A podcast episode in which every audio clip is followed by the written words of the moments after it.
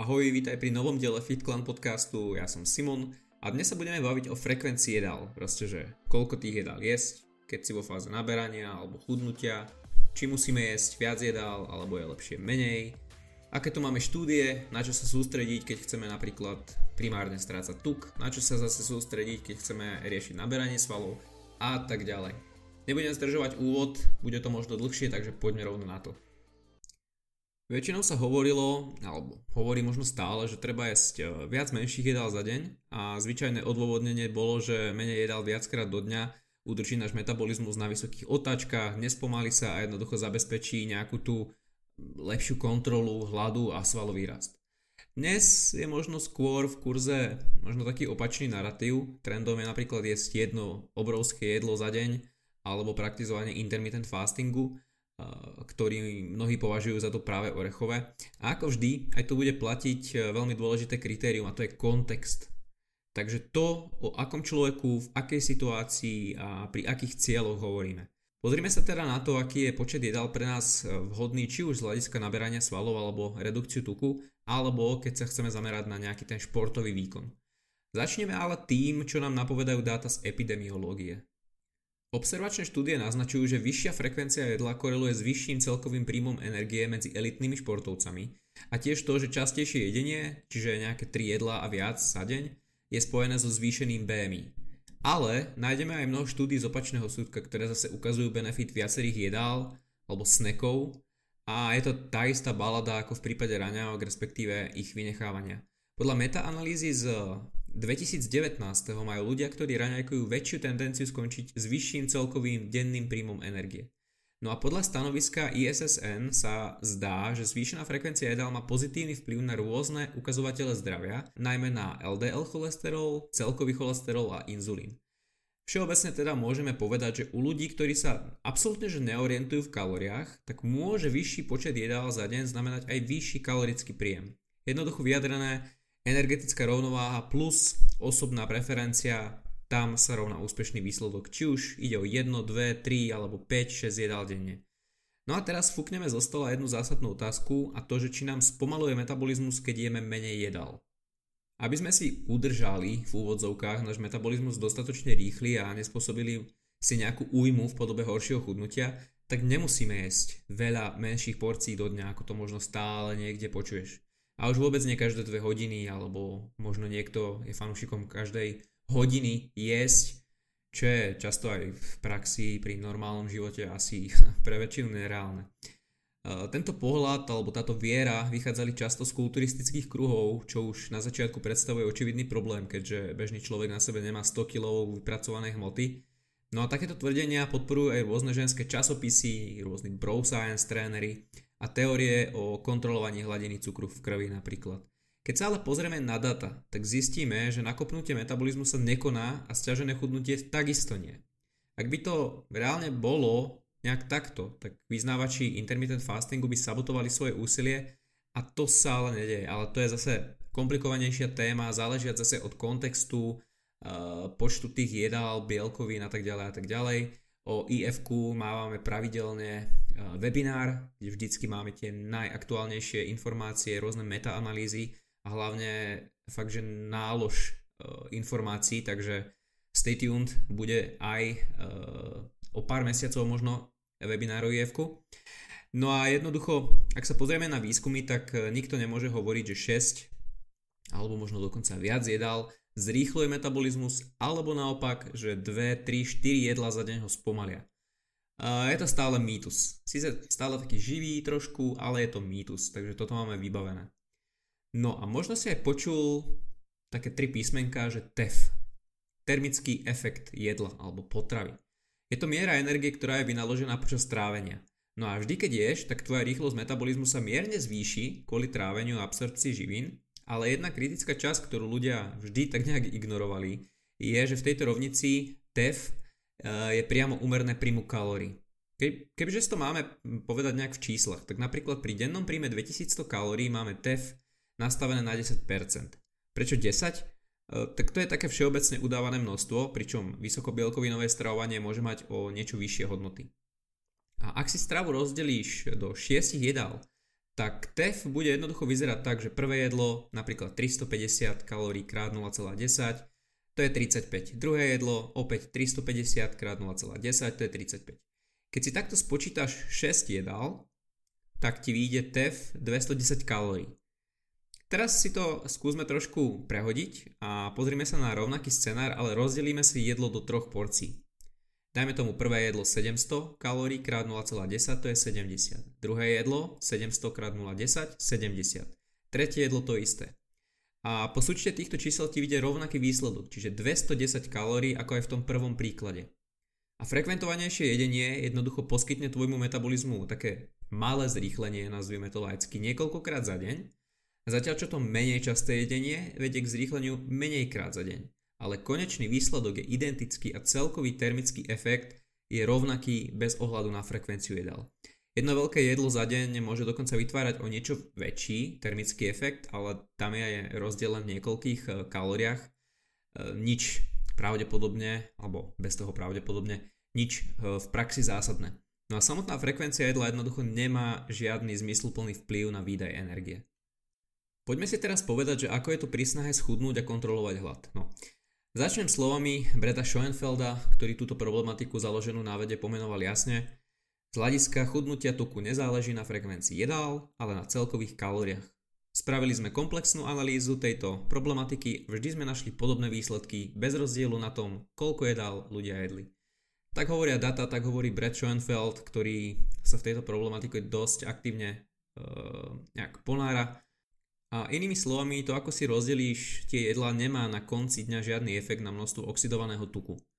Ukladanie a spalovanie tukov je proces, pri ktorom pri šiestich malých jedlách ukladáš menej a spaluješ menej a pri troch jedlách zase ukladáš viac a spaluješ viac energie. V konečnom dôsledku jednoducho nezáleží na frekvencii jedenia. Takže, tak ako povedal Brett Schoenfeld a na základe tých dostupných dát, ktoré máme. Je to ale trošku komplikovanejšie. Keď sa pozrieme na lepšiu kontrolu hladu, tak zvýšená frekvencia jedenia môže niekomu pomôcť zahnať hlad, ale zase u iných nie. Takže zase raz ide o individuálnu preferenciu. Mnohí ľudia fungujúci na intermittent fastingu by ti možno povedali, že počas fastingu necítia vôbec hlad, možno dokonca menší, ako keby mali nejaké malé jedlo. A tu sa môžeme vrátiť ku konštatovaniu, že vyššia frekvencia jedenia udržuje hladinu krvného cukru stabilnú a tak dochádza k lepšej kontrole hladu. Ale je to naozaj tak, keď už dokonca existuje trend jedenia iba jedného obrovského jedla e, za deň, tzv. OMAT, na ktorom niektorí ľudia dosahujú fakt, že vynikajúce výsledky. Ale vynikajúce nie je synonymum pre najoptimálnejšie, hej, tiež je to jeden z tých scenárov, ktorý pravdepodobne môže byť len pre veľmi malú časť ľudí. No ale aby sme nežili iba z anekdot, tak e, nájdeme mnoho štúdí s rôznymi výsledkami.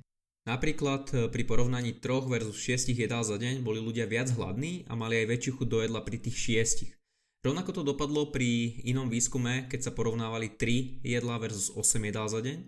Ale treba poukázať aj na to, že v inom výskume napríklad účastníci si nezvykli na to jedno jedlo v porovnaní s troma za deň. A v ďalšom výskume síce tam neboli v deficite, ale v kalorickom nadbytku. Niektorým vyhovovalo mať e, viac jedál, tých 6 a niekomu zase 3 jedla. Z osobných skúseností, ale aj skúseností našich klientov v rámci FitClan coachingu viem, že frekvencia jedál je vysoko individuálna. Niekomu vyhovuje, ako som už x krát povedal, menej väčších jedál, ktoré ho uspokoja a nie je hladný. Iný človek preferuje viac menších jedál a preto existuje iba jediné riešenie, zvoliť si taký počet jedál do dňa, ktorý nám umožní čo najlepšie dodržiavať nami nastavené kalórie. Ale neboj sa, nebudem iba takto všeobecne hovoriť. Poďme sa pozrieť na to, že ako často jesť pri naberaní svalov, pretože tam už je to viac možno konkrétnejšie. V takomto prípade nejde ani tak o samotnú frekvenciu jedál, ale predovšetkým o frekvenciu konzumácie bielkovín. Je totiž zrejme, že ak chceme maximalizovať rast svalov, tak e, znamená to predovšetkým maximalizovať syntézu svalových bielkovín v priebehu dňa. No a z nášho článku na webe, e, kde sme rozoberali ideálne množstvo bielkovín v jedle, vieme, že ak chceme maximalizovať rast svalov, fakt daj dôraz na to slovičko maximalizovať. Veda sa skôr prikláňa ku vyššej frekvencii konzumácie jedla, alebo teda bielkovín, než ku nízkofrekvenčnému stravovaniu. Keď porovnávali účinky rovnomerného a nerovnomerného rozdelenia bielkovín na silu a na hypertrofiu, boli to tri jedlá s adekvátnym množstvom bielkovín versus dve s ich veľkým množstvom spolu s jedným malým, tak skupina s rovnomernejšou distribúciou dosiahla o niečo lepšie výsledky u oboch týchto faktoroch. No a podľa najnovšej štúdie zase nebol pozorovaný rozdiel u veslárov pri konzumácii 3 versus 6 jedál. Ak vezmeme do úvahy už aj dosť rozsiahle množstvo štúdií, ktoré všetky nájdeš e, na našom webe v tomto článku, respektíve e, v článku o tomto podcaste na konci, tak e, v rámci skúmaní intermittent fastingu tri jedlá sú plne dostatočné pre udržiavanie svalov. Ak ťa zaujíma čo najviac relevantných výskumov, tak môžeš mrknúť aj na fitclan.sk lomeno premium, kde sme okrem iného riešili aj štúdiu z hľadiska hypertrofie, o rozložení bielkovín počas dňa, ktorá potvrdzuje, že extrémy môžu znieť možno cool, brášku, ale ja im iba jedno jedlo. Alebo ja si dávam 10 jedál, hej. ale tie extrémy často nie sú ideálne. No všeobecne, ak chceš podporiť FitClan, predplat si premium členstvo a znamená to pre nás fakt veľa. A ty máš benefity v podobe progress dokumentu, zľavám v shope, predpredaj lístkov na naše eventy, priemere do 40% zľavou, už vyše 300 článkov navyše zadarmo máš poradenstvo pri suplementoch alebo Q&A a je toho ešte viac, tak budeme vďační, keď mrkneš na fitclan.sk lomeno premium a staneš sa členom aj ty. A teraz späť, späť k téme. E, netreba zabudnúť ani na praktický aspekt. Ak chcem naberať, tak automaticky to znamená, že musím prijať alebo musím mať zvýšený príjem energie. Pre niekoho najlepšia časť roka, pre iných veľakrát nezjediteľné množstva jedla. Takže ľudia, ktorí majú nízky apetít a nedokážu ujesť svoj denný príjem by logicky mali zvážiť zaradenie viacerých jedál denne. Predsa len keď chce niekto zjesť 3000 kalórií denne v troch jedlách, po 1000 kalórií môže to byť pre niekoho nemožné. Ale zjesť 3000 kalórií v 6 jedlách po nejakých 500, alebo si inak si to nejako rozvrhnúť, to už sa zdá byť reálnejšie. Čo to ale znamená v praxi? Ak je tvojim cieľom maximalizovať rast svalov, tak sa pohybuj medzi 3 až 6 jedlami, ktoré obsahujú dostatočné množstvo bielkovín. Jedným dýchom ale treba dodať to, že bežný cvičenie zrejme nebude pozorovať zásadný rozdiel medzi adekvátnym denným príjmom bielkovín, dajme, dajme tomu e, to minimum 1,6 g na kilo, v rámci dvoch jedál v porovnaní s tromi. Rozdiel ale môže pozorovať napríklad vo výkone, nech ide o akýkoľvek šport, alebo pri trávení, alebo aj celkovej nejakej radosti z jedla. Spomeniem ešte jednu štúdiu, Išlo tam o to, že 11 veslárov, mimochodom tú štúdiu dokončilo len 10, sa zúčastnilo na výskume. E, ten mal crossover design, takže všetci si vyskúšali obe podmienky a medzi ktorými mali 5 týždňové washout okno. A riešil sa rozdiel práve medzi 3 jedlami a 6 jedlami za deň, pričom mali nastavené kalórie na 20 kalórií na kilogram. V priemere jedli 5200 kalórií, teda riadny prebytok, a všetky jedlá im boli poskytnuté a teda bola zabezpečená aj veľmi dobrá kontrola a bielkoviny mali dosť vysoko nastavené 2,7 g na kilogram telesnej hmotnosti. Medzi porovnávanou frekvenciou jedál neboli nejaké významné rozdiely. Oba štýly stravovania viedli k veľmi podobným zmenám v telesnej hmotnosti. 3 jedlá za deň, tam bolo plus 2,3 kg. 6 jedál za deň, 2,5 kg. Neboli tam ani nejaké extra zmeny v percentuálnom podiele telesného tuku. Tie 3 jedlá za deň, tam bolo plus 1,2%, 6 jedál za deň, takisto plus 1,2%, no a tuková hmota pri troch jedlách plus 1,2 kg a 6 jedál 1,3 kg. Čo sa týka beztukovej hmoty pri troch jedlách 1,2 kg, pri 6 jedlách 1,3 kg. Obidve diety viedli k, alebo diety, v tomto prípade ani nie, viedli k hodnoteniu apetítu, ktoré sa blížili niekde v, k stredu stupnice Traja účastníci mali väčší apetít pri troch jedlách denne, štyria ovádzali vyšší apetít pri šiestich jedlách denne a traja to zhodnotili rovnako pri obidvoch variantoch. Inak povedané, v tomto opäť individuálna preferencia e, bude taká rozhodujúca. Teraz sa pozrieme na športový výkon. Pretože možno je tvojim cieľom maximalizovať výkon a nezaujíma ťa až tak nejaká redukcia tuku alebo naberanie svalov, a ako som povedal na začiatku, je to presne ten kontext, kde veľmi záleží aj na rozumnom prerozdelení denných e, kalórií.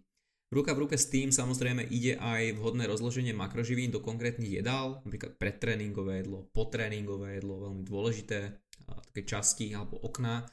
Prípade, že niekto vysoko intenzívne trénuje dvakrát do dňa, tak jesť jedno alebo dve jedlá do dňa môže byť dosť kontraproduktívne, ak možno nie úplne nezmyselné. No a z hľadiska energetických potrieb a celkového komfortu môže byť nedostatočné mať aj len 3 jedla. Jasné, aj v takýchto scenároch dotrenuješ, ale otázka je v akej kvalite. A teraz sa bavíme o výkone, hej? Takže treba zvážiť. No a sacharidy sú hlavným palivom pre výkon športovca a u, športov, u športovcov, ktorí často trénujú 7 a viackrát do týždňa, tak je jednoducho nevyhnutný relatívne vysoký príjem sacharidov v strave a pre každý tréning alebo zápas, ktorý si vyžaduje maximálny výkon je dôležité mať plné zásoby glykogénu. Ranný tréning, ktorý odčerpá značné množstvo glykogénových zásob, vie spôsobiť nižší výkon napríklad pri tom večernom tréningu, ktorý tohto človeka môže čakať No a teraz sa ale nebavíme samozrejme o nejakom hrajkaní sa v posilke, ale treba o cyklistike, o bojových športoch, o futbale a podobne. Preto je vo všeobecnosti potrebné sa v takýchto prípadoch zabezpečiť a to v zmysle viacero jedál, ktoré sú bohaté na sacharidy, samozrejme aj na bielkoviny, ktoré budú pozitívne vplývať na celkový výkon pri tréningoch alebo pri tých zápasoch. No a môžeme sa pokojne baviť o frekvencii 5 a viac jedál za deň v závislosti od intenzity a celkovej energetickej náročnosti. Opäť nebavíme sa o tom, že si ideš hoďku zacvičiť len tak s nejakým nižším objemom práce. Bavíme sa trošku takej vyššej uh, tréningovej aktivite. Keď má človek obdobie medzi tréningami menej ako 8 hodín, tak športovec by mal konzumovať sacharidy čo najskôr po prvom tréningu, aby maximalizoval uh, účinný čas na zotavenie, teda ideálne teda v potréningovom jedle. Bavíme sa o 1 až 1,5 gramu sacharidov na kilogram telesnej hmotnosti čo najskôr po cvičení a následne v období do 4 hodín po tréningu v rámci častejších menších porcií. Všeobecne sa odporúčajú sacharidy s vysokým glykemickým indexom, takže v takomto scenári sa nedá baviť o nízkej frekvencii jedenia, ale toto nie je situácia u bežných ľudí, ktorí si idú 3-4 krát do týždňa zacvičiť do fitka. Hej, to už hovorím. Bavíme sa o trošku vyšších výkonoch a možno už niekde na tej hrane profesionálneho športu. Takže ako to teda je no? Pri zostavení svojho jedálnička je vždy dôležité najprv riešiť také tie veľké kamene, balvany, až potom sa hrať so štrkom. Čo tým myslím? Je kriticky dôležité zabezpečiť, aby sme príjmali správne množstvo kalórií s ohľadom na aktuálny cieľ, ktoré si nejakým spôsobom rozumne rozdelíme do nejakých stanovených makroživín. Už konkrétny počet, frekvencia a načasovanie jedál majú väčšiny taký ten druhorady význam by som povedal. Samozrejme druhorady neznamená irrelevantný, hej? Tu narážam predovšetkým na výkonnostných športovcov. Pre ostatných nižšia frekvencia jedla môže byť užitočná u tých, ktorí bojujú so silným apetitom. Naopak, vyššia frekvencia jedla môže byť zase užitočná pre ľudí, ktorí nie sú až tak veľkí jedáci. Ale všeobecne môžeme konštatovať, že hýbať sa niekde medzi 3 až 6 jedlami je optimálne. To ale neznamená, že v individuálnych prípadoch konzumácia iba napríklad dvoch jedál alebo naopak 7-8 jedál nemôže mať svoje opodstatnenie.